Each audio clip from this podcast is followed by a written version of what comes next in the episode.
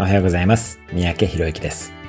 何かに迷った時、最終的に持つべきジャッジ、判断の指標は、どうする自分が好きかというものにしてみてください。メリット、デメリットではなく、どの選択を取る自分のことを好きになれるのかという指標です。